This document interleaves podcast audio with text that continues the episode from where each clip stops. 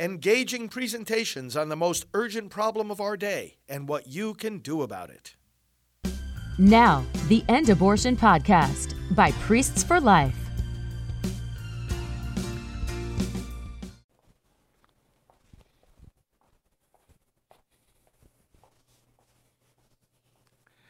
Well, good morning, brothers and sisters, and welcome to our daily scripture reflection. It is Monday of the first week of Lent, and I hope your Lenten journey has gotten off to a good start. Even if it hasn't, today's a new start. Every day, I put a social media post up just yesterday, quoting from Lamentations chapter 3 The favors of the Lord are not exhausted, his mercies are not spent, they are renewed each morning, no matter what has happened in your life, no matter what devastation is going on around you. The Lord is real today, and his renewal and his refreshment and his ability to let us rise up and start again are as real this morning as the resurrection of Jesus Christ from that tomb. Lent is meant to deepen our conviction about this. This is what repentance is all about. Starting anew, afresh, in the spirit of the living God. It's not about uh, uh, taking a guilt trip or, or having low self esteem or wallowing in the mistakes of the past. Repentance means new life. So I hope your Lenten journey has gotten off to a good start. We're going to look at the readings today. I want to do both the uh, first reading uh, and the gospel. We'll pray the psalm in between.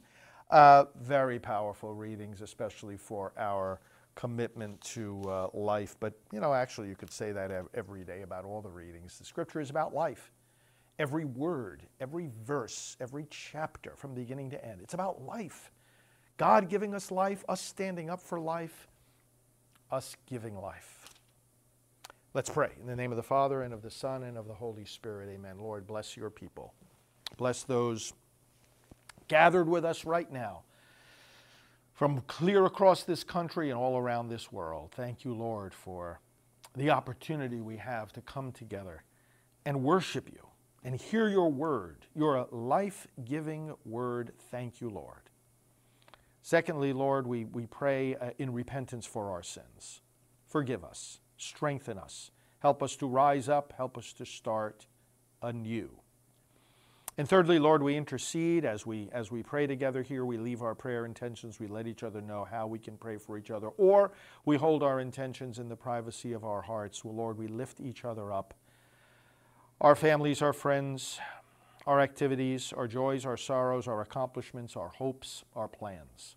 We lift everything up to you because everything comes from you, belongs to you, and is meant to go back glorifying you. We pray through Christ our Lord. Amen. A reading from the book of Leviticus. The Lord said to Moses, Speak to the whole assembly of the children of Israel and tell them, Be holy, for I, the Lord your God, am holy. You shall not steal. You shall not lie or speak falsely to one another. You shall not swear falsely by my name, thus profaning the name of your God. I am the Lord. You shall not defraud or rob your neighbor. You shall not withhold overnight the wages of your day laborer. You shall not curse the deaf or put a stumbling block in front of the blind, but you shall fear your God.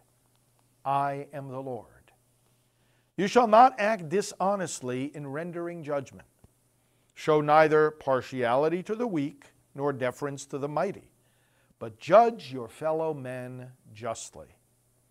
You shall not go about spreading slander among your kin, nor shall you stand idly by when your neighbor's life is at stake. I am the Lord. You shall not bear hatred for your brother in your heart. Though you may have to reprove him, do not incur sin because of him. Take no revenge and cherish no grudge against your fellow countrymen. You shall love your neighbor as yourself. I am the Lord. Let's pray this responsorial psalm. Your words, Lord, are spirit and life. Your words, Lord, are spirit and life. The law of the Lord is perfect, refreshing the soul. The decree of the Lord is trustworthy, giving wisdom to the simple. Your words, Lord, are spirit and life. The precepts of the Lord are right, rejoicing the heart. The command of the Lord is clear, enlightening the eye. Your words, Lord, are spirit and life. The fear of the Lord is pure, enduring forever. The ordinances of the Lord are true, all of them just. Your words, Lord, are spirit and life. Let the words of my mouth and the thought of my heart find favor before you, O Lord, my rock and my redeemer. Your words, Lord, are spirit and life. The gospel assigned for today is from Matthew 25. Let us listen to this parable. Jesus said to his disciples, When the Son of Man comes in his glory, and all the angels with him, he will sit upon his glorious throne, and all the nations will be assembled before him. And he will separate them one from another, as a shepherd separates the sheep from the goats. He will place the sheep on his right and the goats on his left. Then the king will say to those on his right, Come, you who are blessed by my Father, inherit the kingdom prepared for you from the foundation of the world. For I was hungry, and you gave me food. I was thirsty, and you gave me drink. A stranger, and you welcomed me. Naked, and you clothed me. Ill, and you cared for me in prison, and you visited me. Then the righteous will answer him and say, Lord, when did we see you hungry and feed you, or thirsty and give you drink? When did we see you a stranger and welcome you, or naked and clothe you? When did we see you ill or in prison and visit you? And the king will say to them in reply, Amen, I say to you, Whatever you did for one of these least brothers of mine, you did for me. Then he will say to those on his left, Depart from me, you accursed, into the eternal fire prepared for the devil and his angels. For I was hungry, and you gave me no food. I was thirsty, and you gave me no drink. A stranger, and you gave me no welcome. Naked, and you gave me no clothing ill and in prison, and you did not care for me. Then they will answer and say, Lord, when did we see you hungry or thirsty, or a stranger, or naked, or ill, or in prison, and not minister to your needs? He will answer them, Amen, I say to you. What you did not do for one of these least ones, you did not do for me. And these will go off to eternal punishment, but the righteous to eternal life. That's a powerful passage from Matthew 25 talking about the last judgment, the general judgment. We will all be judged individually when we die. We stand before the throne of Christ. But then at the end, when he comes back, there will be the general judgment, public, everybody gathered before him, and the eternal division, the separation, as we've often described. God is the great divider. At the beginning, he divides light from darkness. The prophets divide righteousness from sin. At the end, he divides the sheep from the goats. And, brothers and sisters, I want to focus in on one fundamental truth of this reading. Whatsoever you did to the least of these, you did to me. Now, not to get too deeply into this distinction, but there are two ways of seeing this. In, Jesus talks about his brothers and sisters, there is the body of Christ. There are those who are baptized and those who are therefore representing him. And then there is all humanity. I want to not make too much of the distinction here because God has created everyone, has made us his own, has suffered and died so that all, as Paul says to Timothy, may come to know the truth and be saved as long as they do not reject it. So, whatsoever you do to the least of these, one can read this even in terms of those that Jesus sends to preach the gospel, and they're representing him, and the way we treat them, we treat him, and those who listen to them listen to him, and so forth. But we can take this in the broadest way to say anything we do to our neighbor in need or fail to do to him or her, we fail to do to the Lord. Now, in the first reading, he says, You are to love your neighbor as yourself. That just doesn't mean love your neighbor to the same extent that you love yourself, but love your neighbor as a person like yourself. See in your neighbor the same human dignity that you yourself possess. The same human person that you yourself are. Don't lose sight of that because of any differences that the other person might have from you. They might be more dependent, they might be smaller, weaker, they might not have as much. There might be a different ethnicity, a different nationality, different skin color, different language, different social status. Don't let any of those differences fool you. This command is telling us love your neighbor as a person just like you. Love your neighbor as an equal. You know, God Himself, it would seem, follows that command. He loves us with the intensity with which He loves Himself. And He loves us as part of Himself. Not that we lose the distinction between a creature and the Creator. No, we are not absorbed in divinity in such a way that we become God, but it's close to that. We share the divine nature. See how carefully we have to speak about this. Because on the one hand, we don't want to devolve into some kind of pantheistic religion where, you know, we all get kind of absorbed and it's all just one God, everything is God.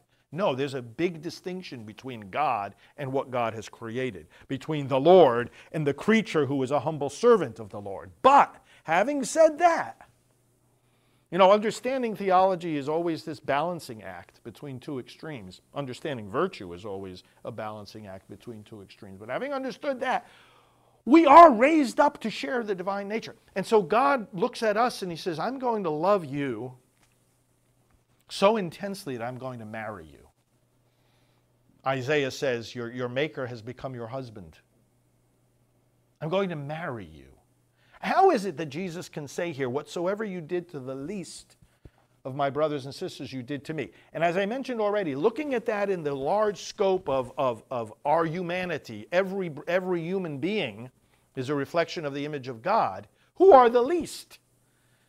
Obviously, the youngest, the smallest, the most dependent, the most frail, and the most legally deprived of protection, the unborn. The children in the womb are the least. Whatsoever you do or fail to do to them, you do or fail to do to me. God loves us as he loves himself, and we are to love one another as we love him. All of this is integrated. I want to explore a little bit more deeply why Jesus says, Whatever you do to them, you do to me.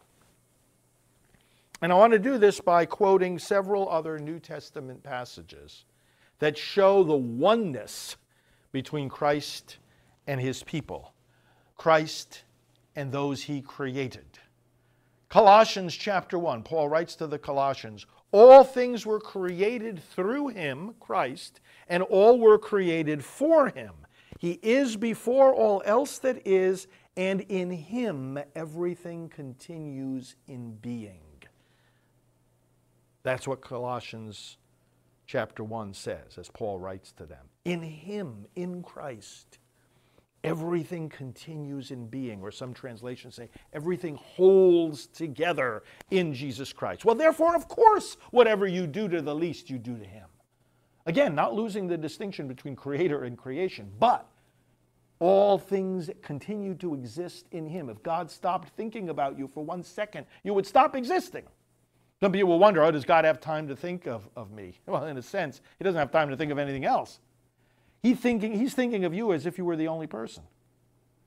He's thinking of everybody, but He's infinite. So everybody gets an infinite amount of His attention.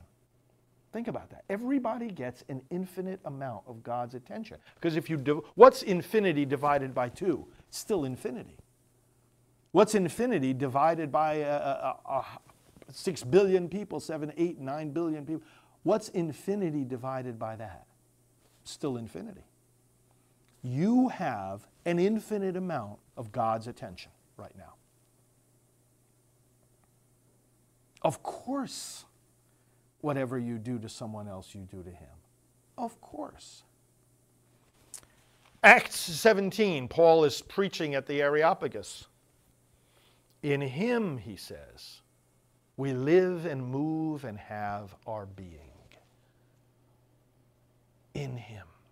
That's why when you see another person, you can say you see God. Not yet face to face, we'll see him face to face only in heaven, but you see another person, you see God. You see another person, you see Christ. And this is analogous to what Jesus says when you see me, you see the Father. I say analogous, not exactly the same. But we are the image of God, are we not? We reflect Christ. We carry around, as Paul says to the Corinthians, the aroma of Jesus, a sweet smelling aroma of salvation. John 15. John 15, Jesus says, I am the true vine, and you are the branches. Of course, whatsoever you do to the least, you do to him, because you're a branch on the living vine. The same life is yours as is Christ's. It's the same life in that vine, bearing fruit. 1 Peter chapter 2, another image, the temple. You too are living stones being built into a spiritual house. Of course, whatever you do to the least of these, you do to me. You destroy one of the stones, you're destroying the temple, little bit at a time. You care for that stone, you build up that stone, you strengthen that stone, you strengthen the living temple, who is Christ. Whatsoever you do to the least, you do to me. 1 Corinthians 12, one of the most, well known images of this relationship between Christ and his people. You are the body of Christ and individually members of it. Somebody cuts off my finger, they hurt me. Somebody steps on my toe, they're hurting me. The body. One intricate, unified organism. So it is with us in Christ. He is the head, we are the members. Someone steps on your toe, your mouth does something. Your tongue says something, right? Your brain has a, a, reaction. What happens to one of the members affects the head, and vice versa. Whatsoever you do to the least of these, you do to me. 2 Corinthians 13, one of my favorite verses. Are you not aware that Jesus Christ is in you? Somebody serves you, they serve Christ. Somebody insults you, they insult Christ. Somebody harms your reputation. Look at these powerful words in the first reading. Do not spread slander among your kin. Judge your fellow men justly. Oh boy, how we sin against this. Are people judging you justly? When they hear a story about you, are they giving you the benefit of the doubt? Or are they jumping to conclusions that they know absolutely nothing about and thinking the worst of you? Do they want you to think the worst of them? Do unto others as you'd have them do unto you. You want, you want, do they want you giving the worst interpretation to their actions or the best? Which one is the way of love and which one is the way of sin? Whatever you do to the least you do to me, are you not aware that Jesus Christ is in you? And then, of course, final passage I want to reference here is Ephesians chapter 5. He goes back to Genesis and talks about God's institution of marriage. A man shall leave his father and mother and cling to his wife, and the two shall become one flesh. This is a great mystery, sacramentum. This is why marriage is a sacrament. He says it applies, it refers to Christ and the church. Mysterium, sacramentum, a great mystery, something bigger than what it is in itself. Man and woman love, marriage, intimacy, physical union, fruitfulness in new life is bigger than what it is. it's Christ and the church. The two shall become one. Think of that in reference to Matthew 25. Why did he say, Whatsoever you do to the least of my brothers and sisters, you do to me? Because the two shall become one. This is a marriage between Christ and his church. The two shall become one. And that's where, in a particular way, I bring your attention to the first reading there in Leviticus. Nor shall you stand by idly when your neighbor's life is at stake. Our neighbors' lives are at stake in many ways, but no way more frequent in our world than abortion. There's a child scheduled to be aborted today. Who is that child? Just somebody else's child, somebody else's problem, somebody else's choice? Or is that child your responsibility? Oh, it's not my responsibility, it's not my child. Wait a second. The Word of God says, You shall not stand by idly when your neighbor's life is at stake. You shall not stand by idly. You shall not stand by in silence. You shall not stand by and let your neighbor's life be taken as if it's none of your business. This is what the other side is always saying is none of your business. Mind your own business. When we intervene to save that life, we are minding our business. Because you shall not stand idly by when your neighbor's life is at stake. Whatsoever you do or fail to do to the least you do to me, you fail to do to me. It is Christ Jesus in the womb.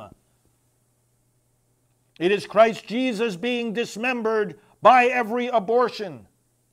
It is Christ being torn apart by those forceps of the abortionist. It is Christ. This is why it's so ins- particularly insulting. Every abortion is an insult to all of us because it's saying our human nature is garbage. But it's particularly offensive, and hopefully you saw the, the post I put on my social media. Make sure you're connected with me at FR Frank Pavone on all the major platforms. I put a post, and I'll be putting more up, of Curtis Boyd, third trimester abortionist from New Mexico. Fortunately, now he's retired, although he's unrepentant. But he talks about killing these babies in the third trimester, and then he says, I'm an ordained minister. you think just being an ordained minister means you're on the right track? I'm an ordained minister, he says. I do this out of compassion. I do this out of service. No, Curtis, you do it out of sickness. You do it out of sin. You claim to be a minister of Christ. You're dismembering Christ. You're putting poison into the body of Christ. You're discarding Christ.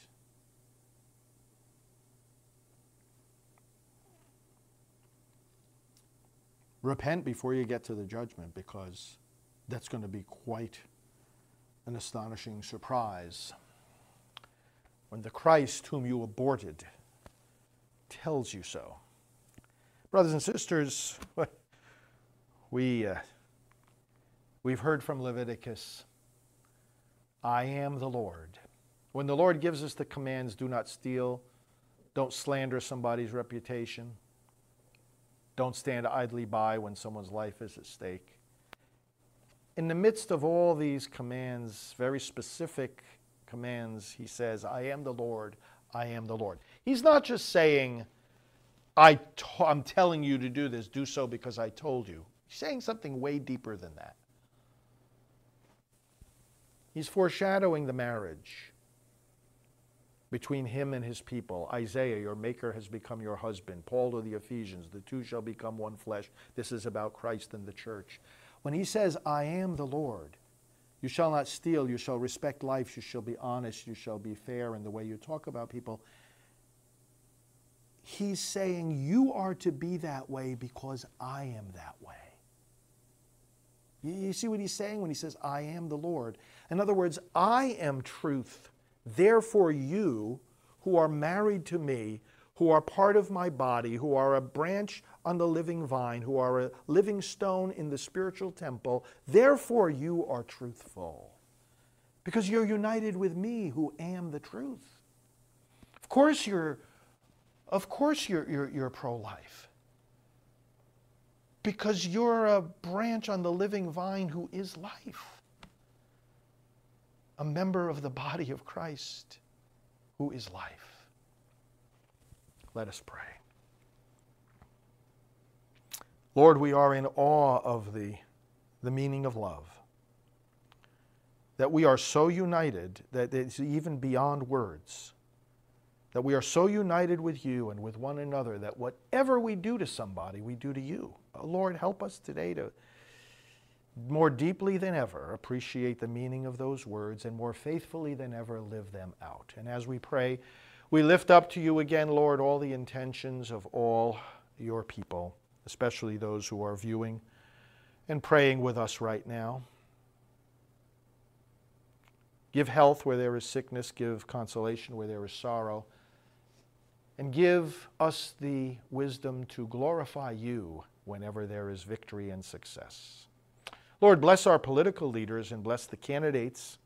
Bless President Trump and his team and his family and his, his workers who are striving once again to make sure that he has the opportunity to make America great again together with all of us.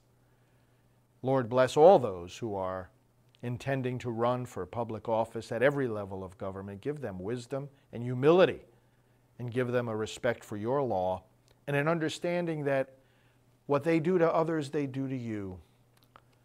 And that means also in reference to protecting the unborn. Give eternal rest, Lord, to all those who have died,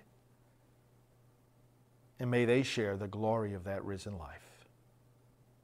We bring all our prayers and praises together, and we say, Our Father, who art in heaven, hallowed be thy name. Thy kingdom come, thy will be done on earth as it is in heaven. Give us this day our daily bread, and forgive us our trespasses as we forgive those who trespass against us. And lead us not into temptation, but deliver us from evil. For thine is the kingdom, and the power, and the glory, forever and ever. Amen. Let's pray to our Heavenly Mother. Hail Mary, full of grace, the Lord is with thee. Blessed art thou among women, and blessed is the fruit of thy womb, Jesus. Holy Mary, Mother of God, pray for us sinners, now and at the hour of our death. Amen. Glory be to the Father, and to the Son, and to the Holy Spirit, as it was in the beginning, is now, and ever shall be, world without end. Amen. Friends, thank you for joining this scripture reflection with me. Uh, please spread the word about these broadcasts. You can help expand our online audience. Make sure you're subscribed and following and, and connected on all the social media platforms. FR Frank Pavone is my address. And let me remind you again, please support this ministry. You know, our support has gone up ever since uh, I've been, um, you know, obviously persecuted uh, by some within the church. Your support for us has increased. I ask you to help it continue to increase. ProLifeGift.org. You can donate to us. This work relies completely on you. ProLifeGift.org. Please send a donation today, especially as we fight against our enemies who, um, who want to stop this work. It's as simple as that. People are wondering, oh, how come this happened to you? How come this happened to you? It's all summed up in one sentence. They want to stop this work. You and I are not going to let them. Support us at prolifegift.org. And thank you. We will talk to you again tomorrow.